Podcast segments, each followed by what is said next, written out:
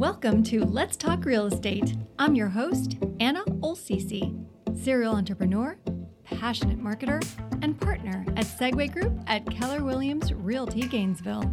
On the podcast, you will find valuable information about all things real estate, plus some fun stories told by a variety of guests. So, if you like what you hear, then subscribe and invite any friends who you think may get some value from listening.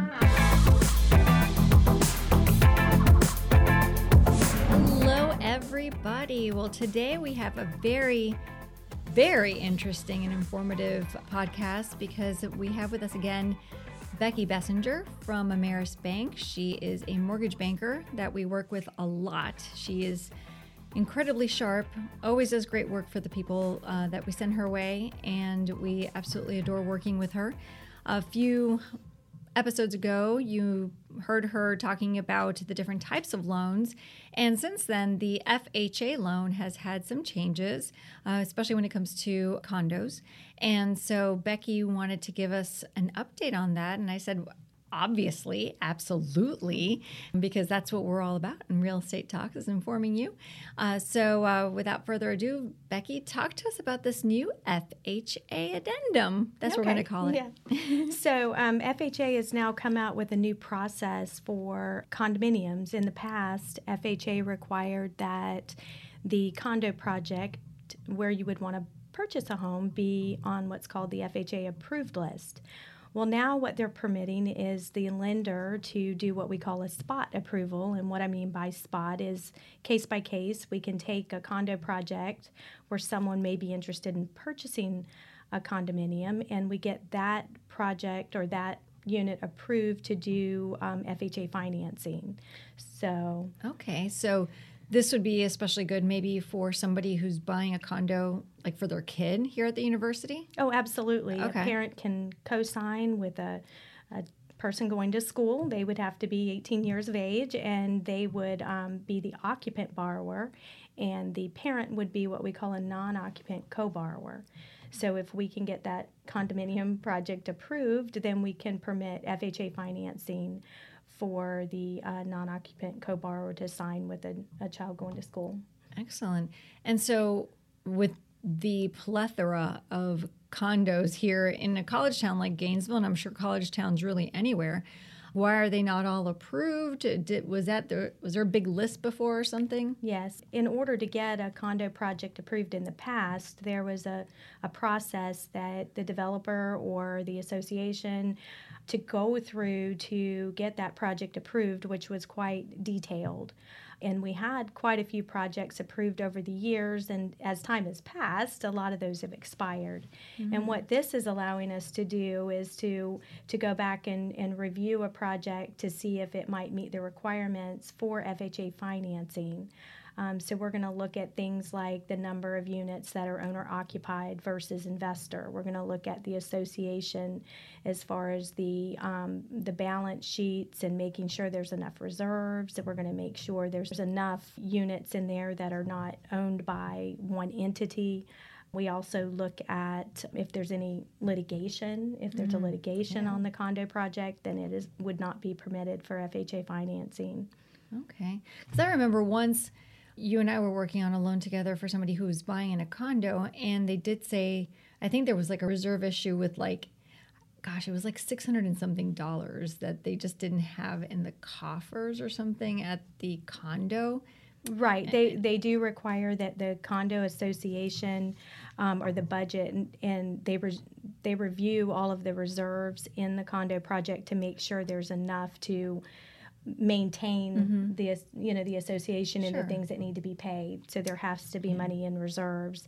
Um, the budget will, will require a minimum of 10% re- reserve allocation. Wow. Yeah, and like I said, this was like under a thousand dollars, I think. So they're very they're rigid on that. Yeah. Like this is yes. okay. Yeah. So with all of these dropping off, I guess this list because they haven't been renewed, mm-hmm. um, that's the beauty of this particular loan. Right. It now and allows us to to look at the project and see if it's an eligible um, condominium that we can do FHA financing in. It just opens the doors for more financing when financing for condominiums has been difficult over the years.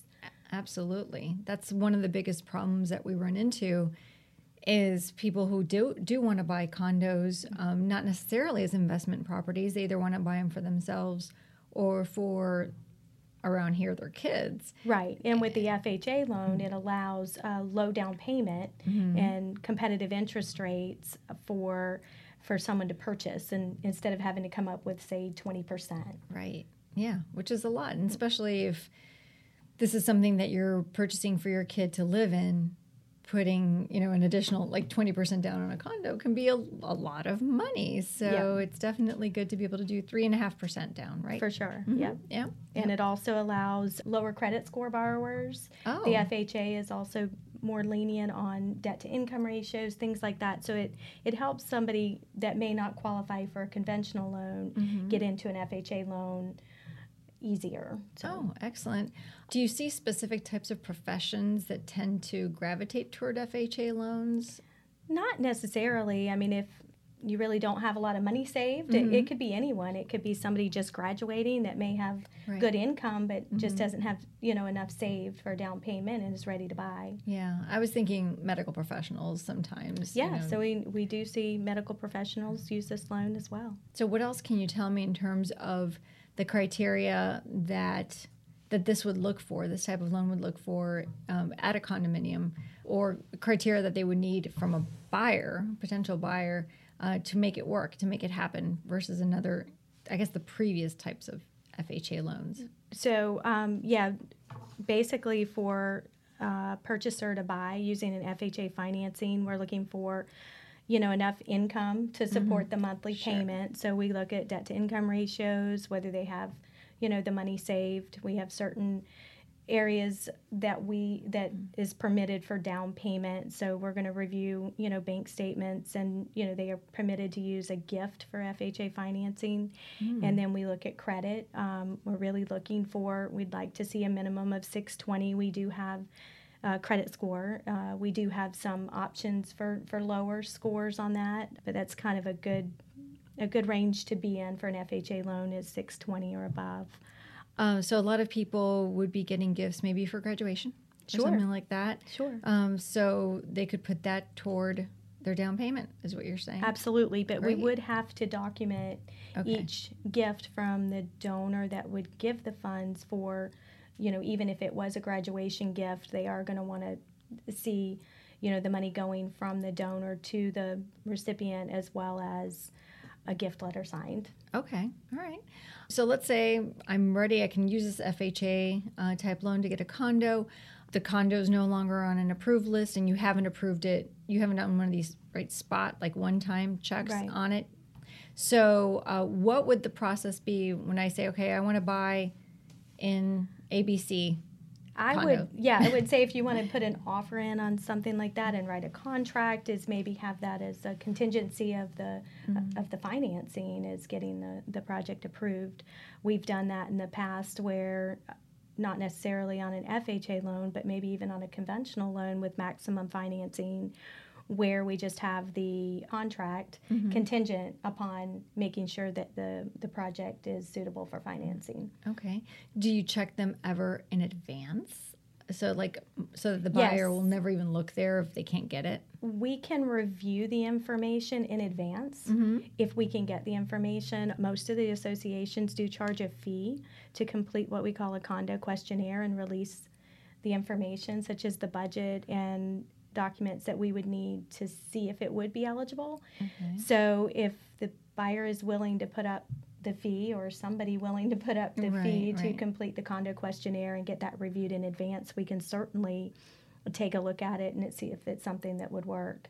When you say fee, like, what are we looking at in terms of a fee? I've seen them as high as maybe $250 to complete a condo questionnaire. Okay. So it's 250 going in possibly hmm without knowing what kind of answer you're going to get Correct. and then hoping for the best. Correct. Okay. All right. All right. You were talking about one that you had approved phase one, but not phase two. Is that right? In other words, So in in this instance where we approved a, a condominium project where they had say phase one and phase two, phase one was separate from phase two as far as they had their own you know association budget.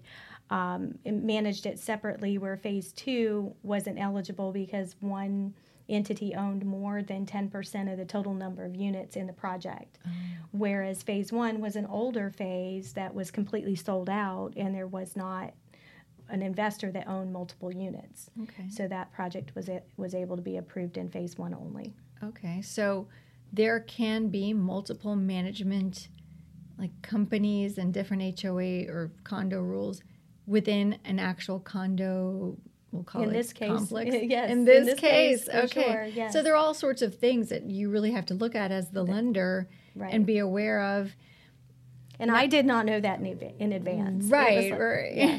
Yeah, exactly. So- like what? Yeah. Yeah, so so really it's very it's challenging for the buyer really not knowing Mm-hmm. whether or not it's going to be approved Or, or not, approved. Are you going to start keeping a list? Well, I mean these are spots, so it's one time. If you said is it one time for a certain period? of Well?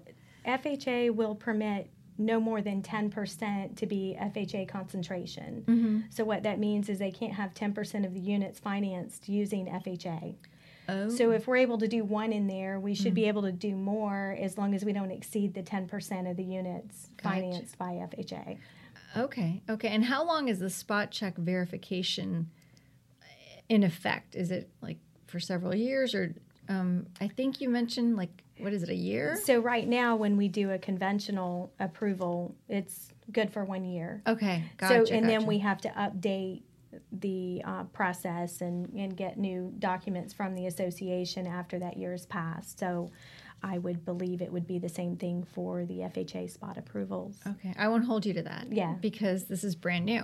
Sure. And so, you know, I get it. You know, we haven't done it yet. So, um, okay, so wonderful. Well, this, I mean, this sounds like a terrific program. And it's great that we have the ability now to check on these condominiums since they're not on these, on this elusive list that Yes. used to exist. and it may be something that the seller of a property may be proactive in, in paying for the fee Mm-hmm. and getting the information up front to see what type financing is available because it's going to open more doors, potential buyers. Absolutely. Absolutely. Well, and that's a great idea no matter what you're selling. Right. Yes, yes. Sellers really, uh, and even we as agents sometimes don't even think about advising sellers to do this. But the more options that you can give a potential buyer, the easier it is to sell your property. And More um, qualified buyers for sure. absolutely more qualified buyers. That's that's absolutely true. Because somebody may qualify for this FHA loan that may Mm-hmm. not qualify for a conventional loan. So, exactly. so I think it is a good thing to, to find out the information in advance. Absolutely, absolutely. Um, so, are there any other ways that this particular FHA loan differs from the ones that we've we've seen before, other than the Not really. It, it would be the same thing for a single family home as far as Oh, the rest of the process. Uh, it's just getting that uh, condo reviewed and making sure it meets the FHA requirements. All right, very good. Here's what I'm going to ask anybody who's listening. If you're listening to the podcast and you have questions about FHA loans in general or these particular condo specific FHA loans, ask us your questions um, because I'm sure that Becky can answer them. And uh, I'll hook you up with her and you guys can have a conversation about this or really any kind of loan you really want to get. Um, she knows her stuff. So uh, thank you so much for listening. Thank you, Becky, for being a guest again and taking your time. I took your time away from your mortgages, and I really appreciate that because you probably have to burn the midnight oil now. So, Thank you, Anna, for having me. yeah, thank you so much. And then um, thanks for listening. Talk to you next time on Real Estate Talks.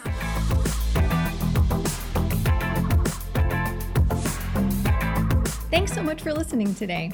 If you like what you hear and want to learn more about real estate and hear the occasional funny story, then hit that subscribe button right now. And if you know of someone who'd benefit from listening, then tell them to subscribe too, or else they may feel a little left out.